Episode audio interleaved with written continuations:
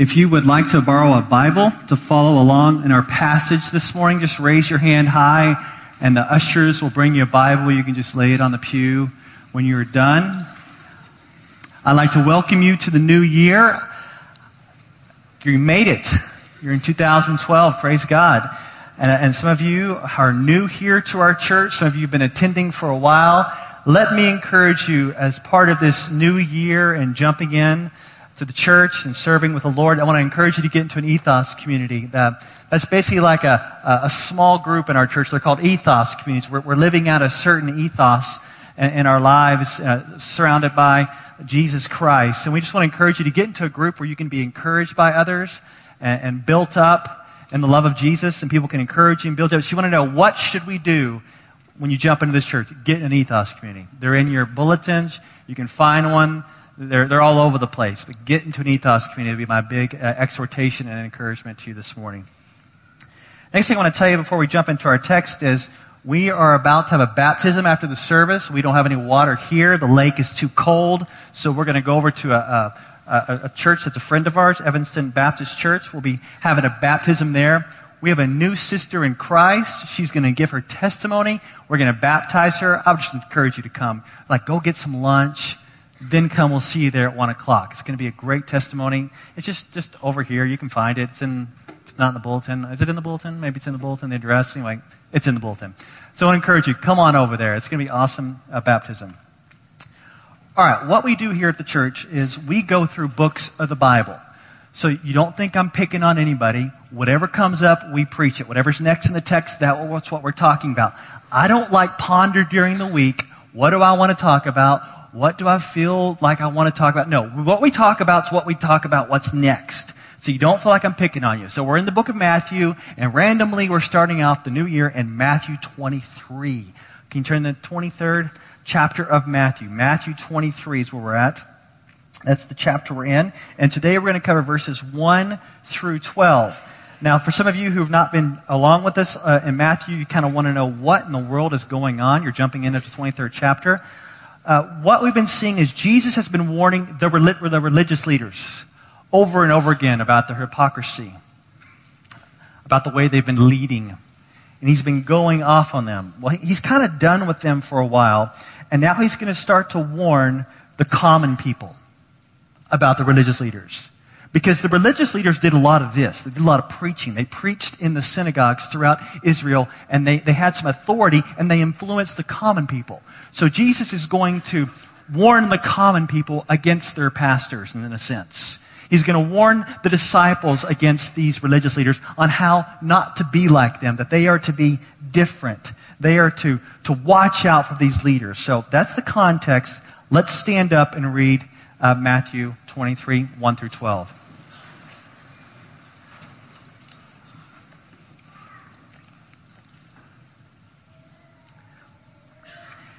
Starting in verse 1. Then Jesus said to the crowds and to his disciples, The scribes and the Pharisees sit on Moses' seat. So practice and observe, observe whatever they tell you, but not what they do. For they preach, but do not practice. They tie up heavy burdens, hard to bear, and lay them on people's shoulders, but they themselves are not willing to move them with their finger. They do all their deeds to be seen by others. For they make their phylacteries broad and their fringes long. And they love the place of honor at feast and the best seats in the synagogues and greetings in the marketplaces and being called rabbi by others. But you are not to be called rabbi, for you have one teacher, and you are all brothers. And call no man your father on earth, for you have one Father who is in heaven. Neither be called instructors for you have one instructor, the Christ. The greatest among you shall be your servant. Whoever exalts himself will be humbled. Whoever humbles himself will be exalted. You may be seated.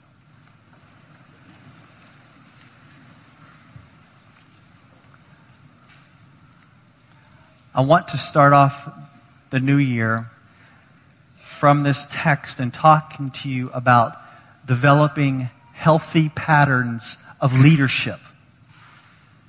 Most of you in here are leaders in some sense, whether you are leading perhaps your family, maybe your spouse, or you're leading your children, or you're leading on campus, or you are leading maybe at work, or you're doing a one on one discipleship. Most of you in here have some type of ability and authority where you are leading in some capacity. And as you lead, you have certain types of patterns that you have been exhibiting in your leadership. Some are good, some of them are not so good. And what we're going to talk about this morning is what does it look like to develop healthy patterns of leadership?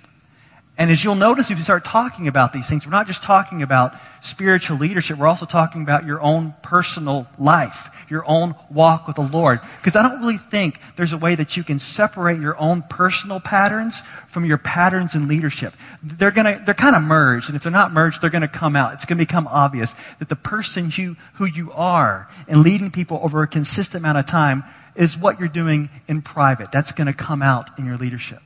And this is a great place to look because Jesus warns the common people, warns his disciples not to be like these leaders who have developed some patterns that are, that are just wicked.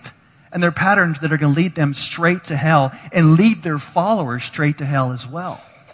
But what Jesus wants his followers and the patterns he wants his leaders to develop is one of being a servant, of putting others first, of becoming the least, when they become the least, they become the greatest in the eyes of God. This is, this is a really powerful text. So let's just go ahead and jump in verse by verse, and let's just jump in with verse 1. Then Jesus said to the crowds and to his disciples, The scribes and the Pharisees sit on Moses' seat. So do and observe whatever they tell you, but not the works they do. For they preach, but do not practice. The religious leaders of the day were the professional interpreters of the law. They would take the Bible and they would explain it to the people. It says here that they would sit on Moses' seat, which could be a literal chair at the front of the synagogue. Remember, you, uh, maybe some of you have grown up in liturgical churches where the pastor would sit up front during the whole service. So maybe it was a literal chair in the front of a synagogue, or maybe it was a figurative chair. Uh, maybe some of you who teach at uh, the university over here have an official chair where you teach with authority. You've been endowed with certain type of recognition. Maybe it's just a, a figurative chair here, Moses' seat, to say that these leaders teach in line, in succession of Moses with his authority and the way that he interprets the law. And so Jesus tells them this listen to what they say. Listen to what they teach you. As long as they're teaching you in line with the Word of God, listen to the teachers. But do not imitate their life. For he says, For they preach, but do not practice. They're all talk. To me, there will be no greater insult for someone to say, You are all talk, but no action. And Jesus is not just insulting a common person, he's insulting the religious leaders of Israel. You guys are all talk. You're talking, talking, talking, but there's, there's no action. Just imagine if Jesus was the greeter at our church this morning. He was standing out front and he was passing out bulletins. And as he's passing out a bulletin to you, he says, Now I want you to listen to what that preacher tells you. And if you're up for it, you can even take notes on the back of your bulletin. Listen to what he tells you from the word. But do not, I repeat, do not imitate his life. Ugh. That'd be terrible. Three weeks ago, I spoke to this, this older woman who was amazing it was just this encounter we had three weeks ago from today. We were, we were at this church, and long story, but she was telling me about how her husband at the time used to be a preacher. And he was a preacher who did not practice what he preached. And she was just pouring out her heart to me. And, and I, uh, I, I, and after she told me her story, I said, Look, I emailed her, I said, I'm talking about this in about three weeks. I do not need to tell your story at all, but can I have your permission to share? She said, Yeah, definitely share with the congregation. So, what I'm going to tell you, I'm not just blabbing. She told me to share, I could share.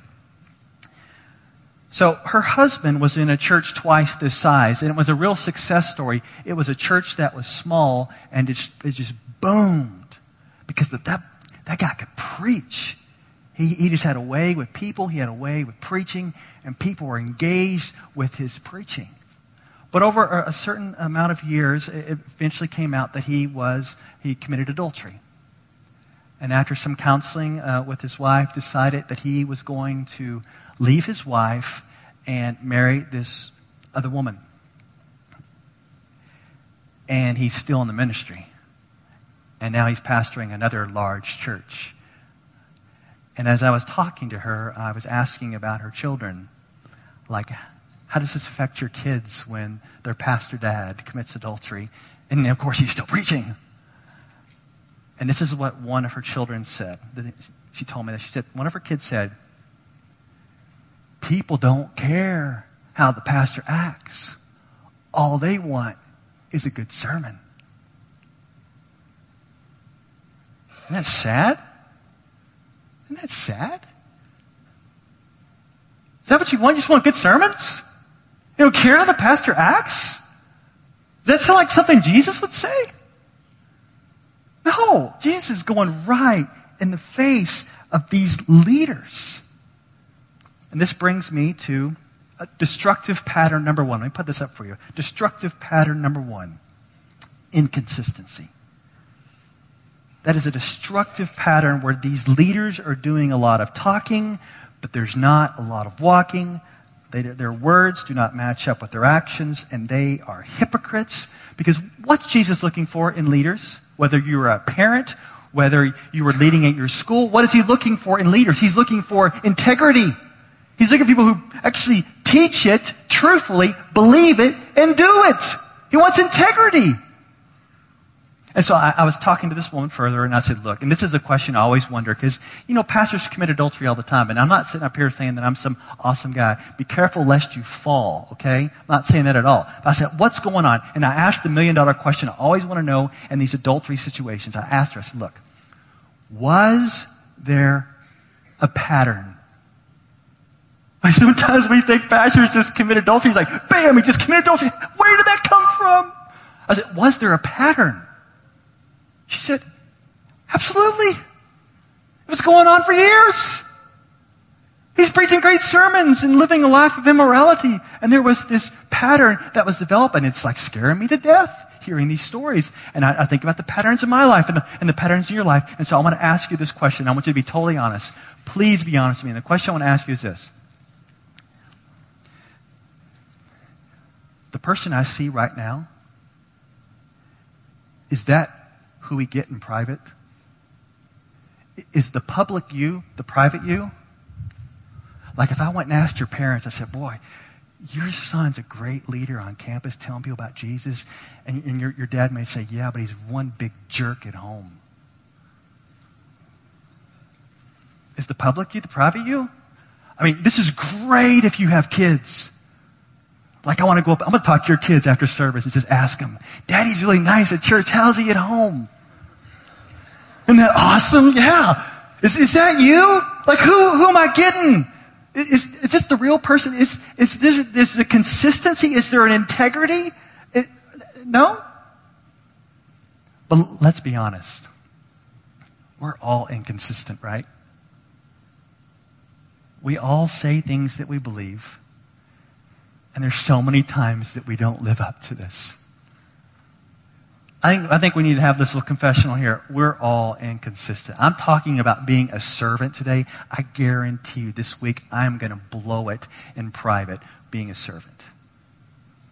So if Jesus calls the leaders out for being inconsistent and we realize that we are inconsistent, so what's the difference between us and the leaders? Well, I think it's this.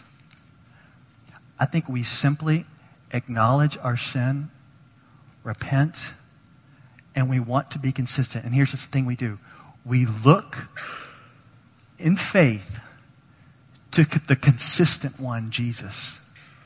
Jesus was always consistent. He taught the word accurately. He lived the word. And right now, in our, in, in heaven, he is our consistency before the Father. Does that make any sense? He is our righteousness before the Father. He's our consistency. He is the one where the Father can say, I accept my children down there through the consistent one, Jesus Christ, who always obeyed the laws, taught it, obeyed it perfectly in our place. So we repent of our inconsistencies, repent of our sins, and we put our faith in the righteous, consistent one who died on the cross for us, was buried, and rose again, now reigns in heaven as our consistent righteousness. But it doesn't mean we don't call out inconsistencies in our life now. It means that we have the freedom under the love of God because He loves us. And say, okay, Let's start dealing with those areas in my life right now that don't match up. And as you start off the new year, I would pray one thing for you is that you would start to deal with those areas in your life that do not match up from what you say and what you do. And you know what I'm talking about. It's different for each of you, but don't you just get sick and tired of talking after a while? Talking, talking, talking, talking, talking, talking, talking, and not doing. It's time during this new year, we're starting off fresh to deal with the inconsistencies, and we have the power and the grace to do that in the consistent one, Jesus Christ. Do not want to be like these leaders. We do not want to be these hypocrites. We want to start dealing with these things in our lives. Well, these leaders, it gets even worse for them. It's like I almost don't want to go on because they just kind of pile it on not only are they inconsistent, but they expect their followers to be consistent. Look what they do. Verse 4.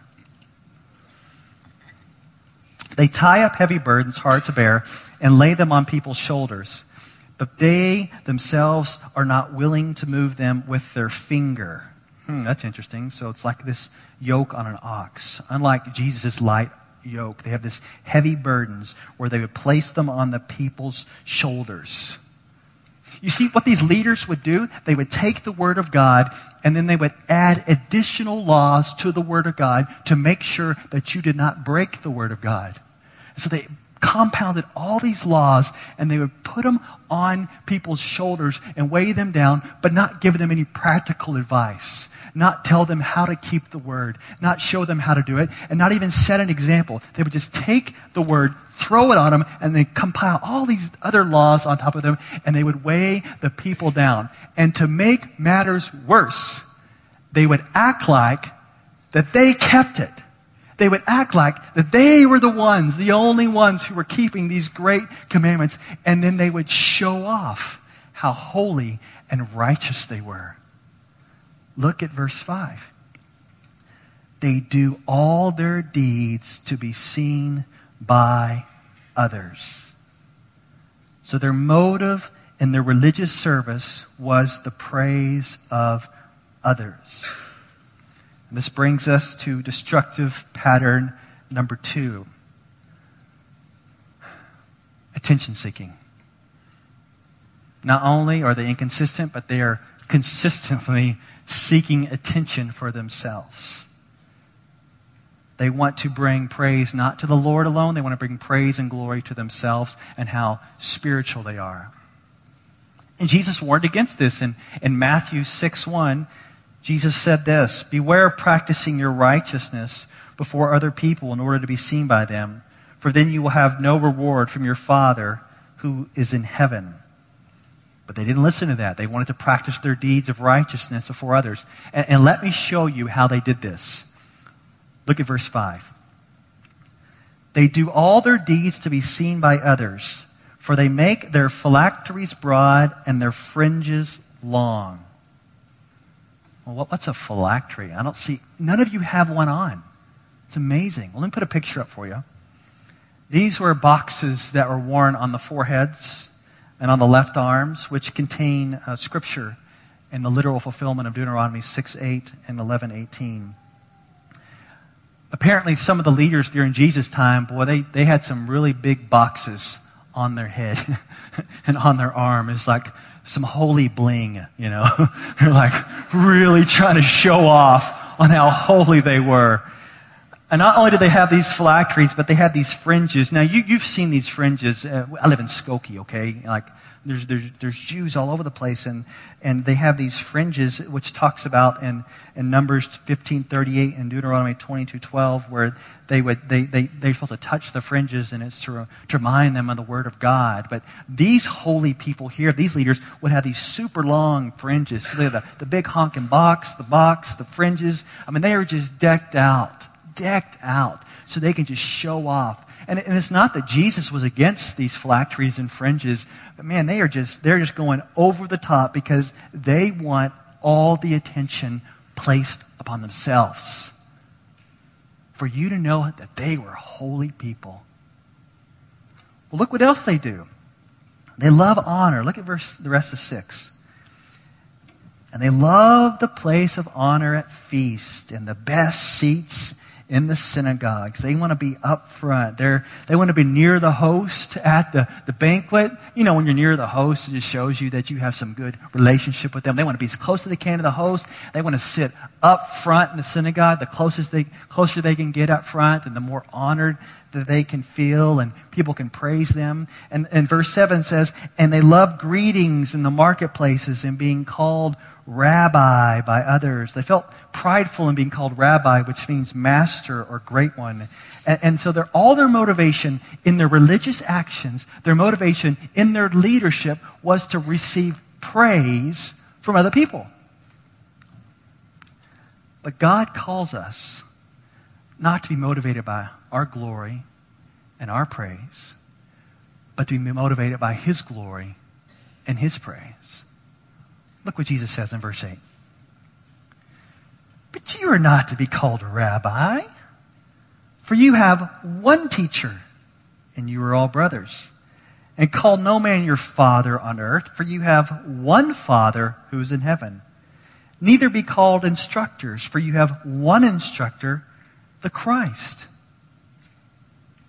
This is interesting because there are instances in the New Testament where Christians are called teachers, fathers, scribes, overseers, elders, deacons, a lot of titles, and it's not wrong. You see that, right? You see that in the New Testament. Even the Apostle Paul called, said to the Corinthians that he was their spiritual father. So we, we see Christians being called these titles, and yet Jesus says, don't be called these titles. Well, what's he getting at here? Well, it has to do with the context. And the context is specifically of one of bringing attention, honor, and glory to yourself. That Jesus says that they are to shun these titles because they're brothers in Christ, brothers and sisters. They have one Messiah, one Christ, one teacher, and, and that is Jesus. They have one Father who's in heaven, and so they're not to seek titles that throw themselves up and draw attention to themselves. So we're to be motivated as leaders for God's glory and not our own.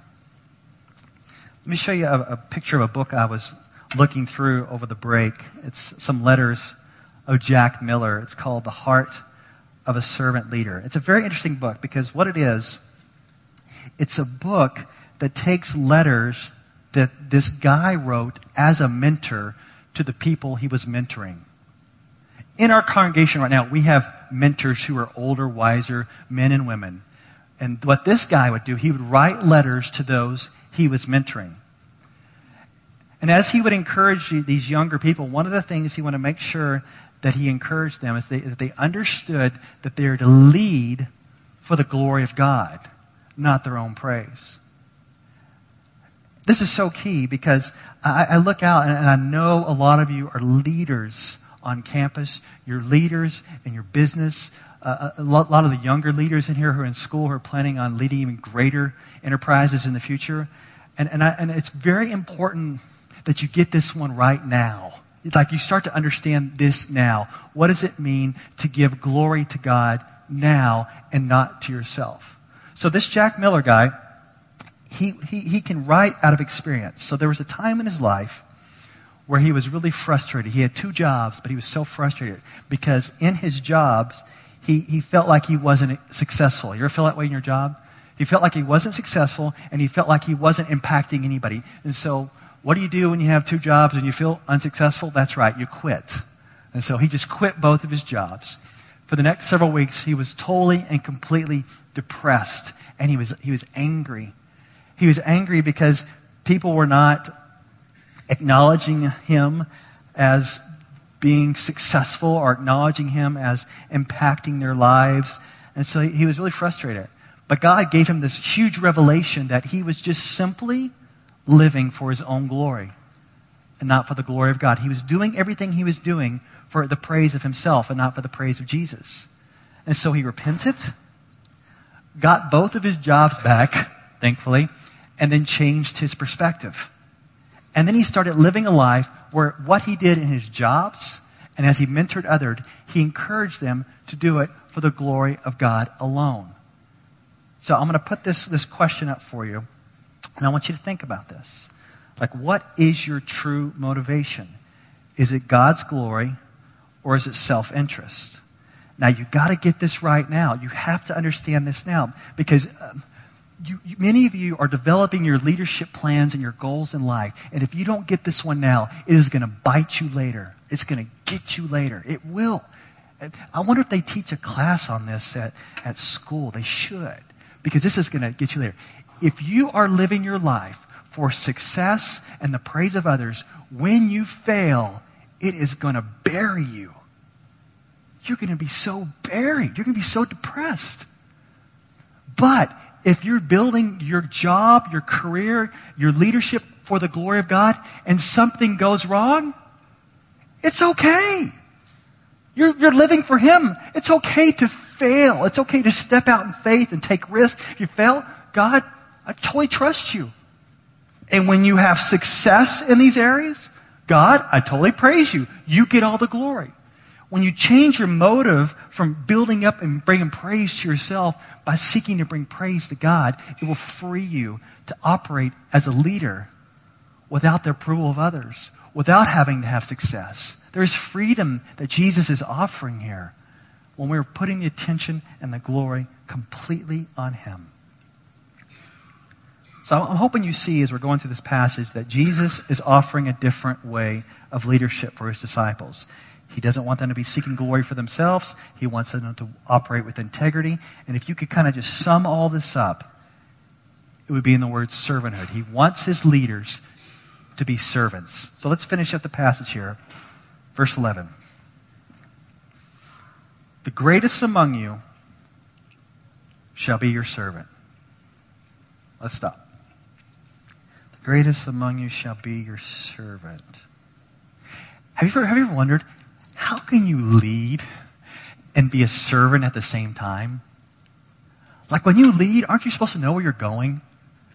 Don't you supposed to have some type of confidence that that's the direction you want to go and you're supposed to somehow convince and persuade others to follow you in that direction? And so how can you be a leader and at the same time serve the people you're leading without getting arrogant, without lording it over them? Do you, do you feel that tension? How do you do that? And so I thought, well, maybe I can give you some tips and some tricks in your life where you can learn how to lead and be a servant at the same time. But I'm not here to give you tips and tricks. How about I just give you the greatest, I guess you could say, example ever and I'm not even going to expound on it, but just simply read you the story of the greatest one ever who led, and he was an example, and he was a powerful servant. Let me read this to you. It's in John chapter 13, right before Jesus was killed, starting in verse 3. Jesus, knowing that the Father had given all things into his hands and that he had come from God and was going back to God, rose from supper. He laid aside his outer garments and taking a towel, tied it around his waist. Then he poured water into a basin and began to wash the disciples' feet and to wipe them with the towel that was wrapped around him. Then in verse 14, and he says this to them If I then, your Lord and teacher, have washed your feet, you also ought to wash one another's feet. For I have given you an example that you also should do just as I have done to you. I think the way to be great and the way to be a great leader, whether you like it or not, is to develop a pattern of foot washing.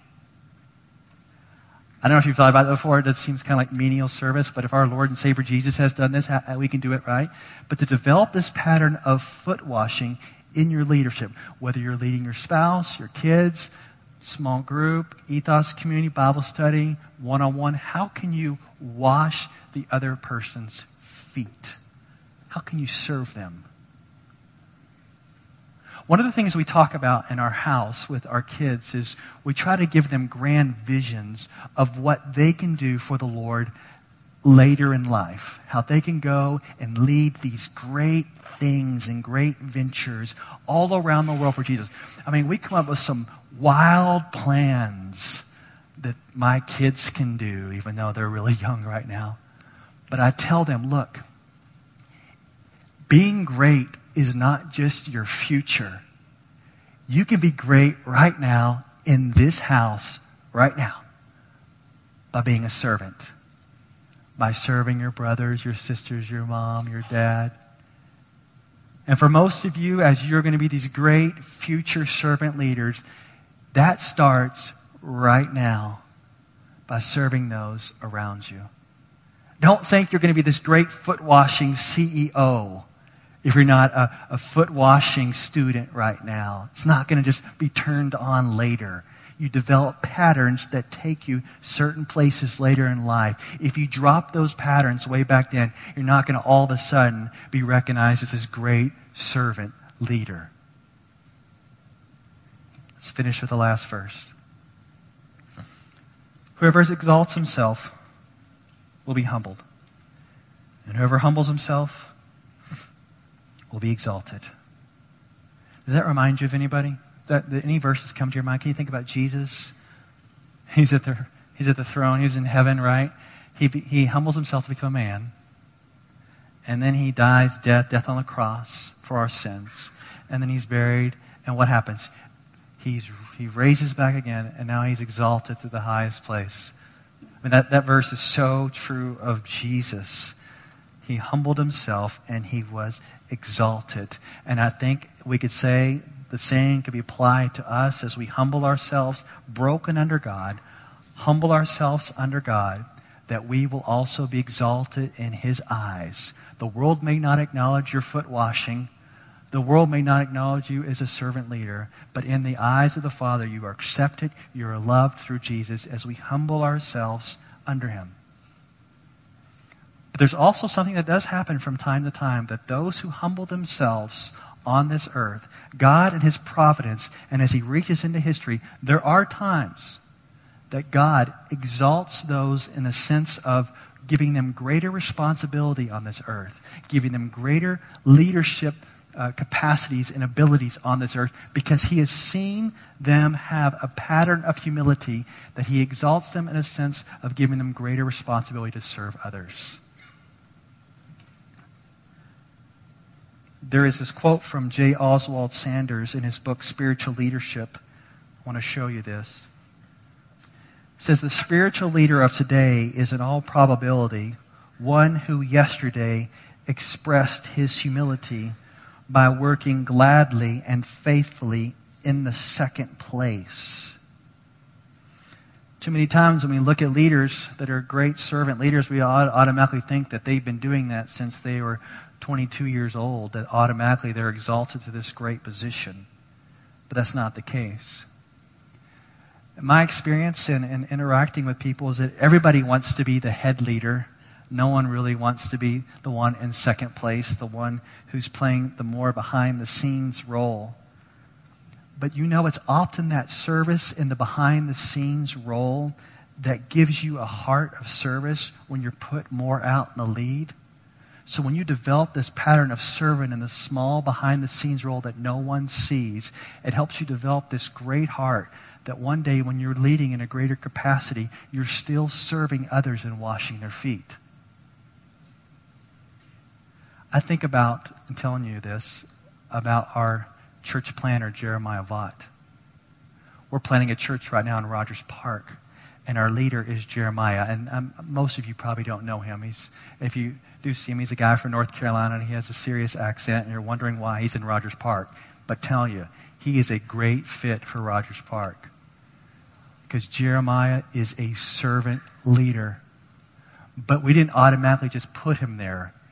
He developed in becoming more and more of a servant leader right here in this church over years. He developed a heart for people more and more. And you see it in the pattern of his life and serving other people. And now, as he's our church planner and leader, I get to go and watch him serve and love people in Rogers Park, where he couldn't have done that unless he was doing it here first. And so I, I, go with him out on the streets and I watch him share the love of Jesus with others. And, and Jeremiah, it's, it's great. He'll talk to professionals, but he'll also talk to prostitutes. He'll talk to the hipsters, and then he'll, next thing, he'll be talking to the homeless. He'll be talking to these people, just techies. But then it's wonderful to watch him talk to teenagers. All these teenagers come by, and, and Jeremiah turns into like this 15 year old. And he just starts loving them and serving them with the gospel. And what's so awesome, it's the pattern that we saw developed here. We met him seven years ago. We never thought, there's our future church planner. There's our leader. He developed those patterns of service and love here. And now God's put him in a place of leadership, of greater capacity. And I want to say, it is these patterns in your life that develop who you are. They develop your character. As God's grace in your life, as I see these patterns in you, it develops over time in creating this, this great man and woman of God who leads others. And so as we start out this new year, I think it is time to kind of reevaluate and look at the patterns in your life. It's the consistent things that you do in your life right now. Is it going to, in a sense, put you where you need to be five years from now, 10 years from now? When we talk about developing leaders and we talk about developing those who are godly men and women, are the patterns in your life that you are establishing now going to put you where you want to be 10 years from now? Or are you doing whatever right now? You're not intentional about everything. And 10 years from now, you're going to wonder, why am I not growing? Why am I still as immature as I was way back then? That's why you got to develop these patterns now. And, there, and, there's so many things we could develop, right? There's so many areas we could touch on and, and start to learn more and more how to be a servant. So it's like, do you ever get to a point you go, I am such a mess. Where do I even start? You ever done that before? I am a mess. I should go to counseling for the next 500 years because I am a mess. So let's not deal with all that stuff right now. Let's just simplify things and go with what we talked about in our text today. Let's start with developing a pattern of reading the Bible and doing it. The number one thing that it seems like they're, they're kind of criticized for here is that they teach it, but they don't do it. So let's start by hitting that pattern head on. Let's develop a pattern in the new year where we read the Bible and we do it. Are we all in agreement? Yeah? That's not a good idea, huh? That is a good idea. We want to read it and do it. And so I was thinking, okay, how can I help you develop that pattern? How can I help you? You know, this is the time of year where everybody starts Bible reading plans. How many of you ever done the through the year in Bible reading plan? Like in one year, read the Bible in a year. How many of you got stuck in Leviticus? Yeah. Yeah, you lost yourself in Leviticus. It's like you didn't go. And so, and I'm thinking, man, a year seems long. If you can do a year, good job. And, and then, then I've heard them say, people have said, if you do anything from 30 days, then you can for sure do it as a pattern. But 30 days seems really long too, right? I want to give you something you can actually do. I, have been told that uh, my professor in seminary always said, if you set the bar low enough, you'll always get over it each time, right? So if you set your goals low enough, you'll make them every time. So let's set our goals really low so we can start some patterns here. And I thought, okay, let's do a Bible reading plan through the book of James. Really short. I think we can handle it. And let's do it for 20 days. You can do anything for 20 days, right? And, and so I want you, if you got a bulletin, pull it out. I'm going to show you how this is going to be awesome.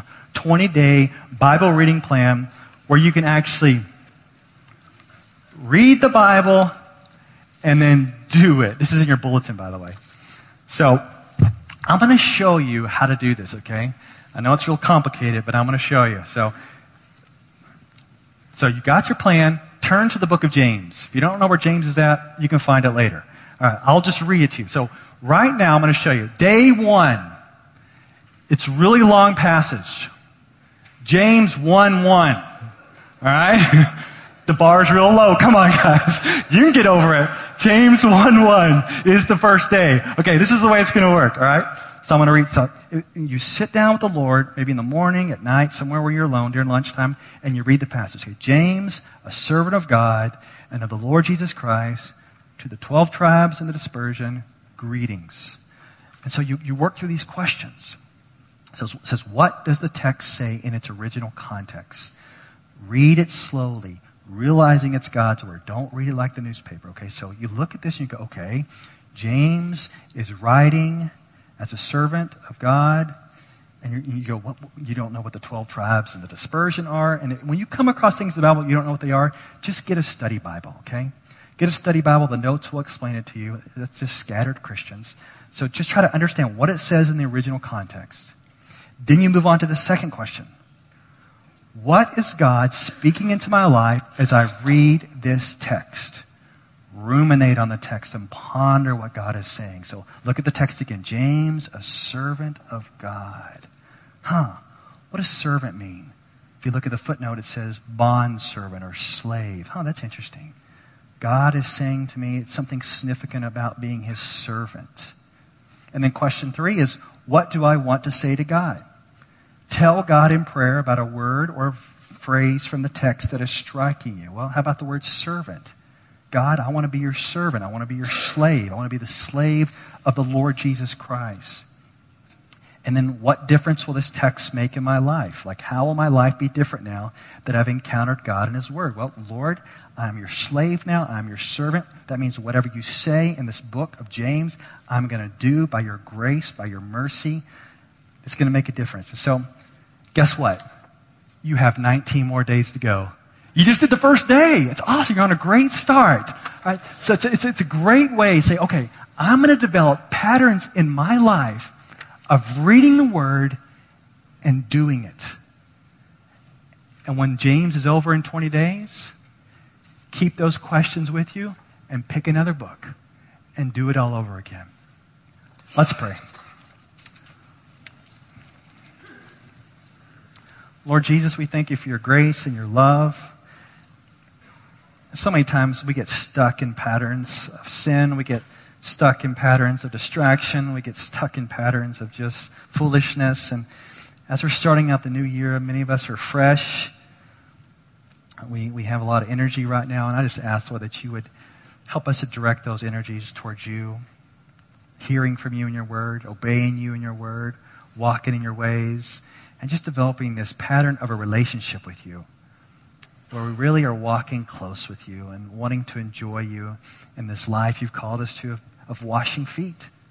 You've washed our feet by laying down your life on the cross and rising again. And Lord, we just ask that you give us the ability to wash the feet of others and to serve them, not for our glory, not for our praise, but for your glory and praise. In Jesus' name we pray. Amen.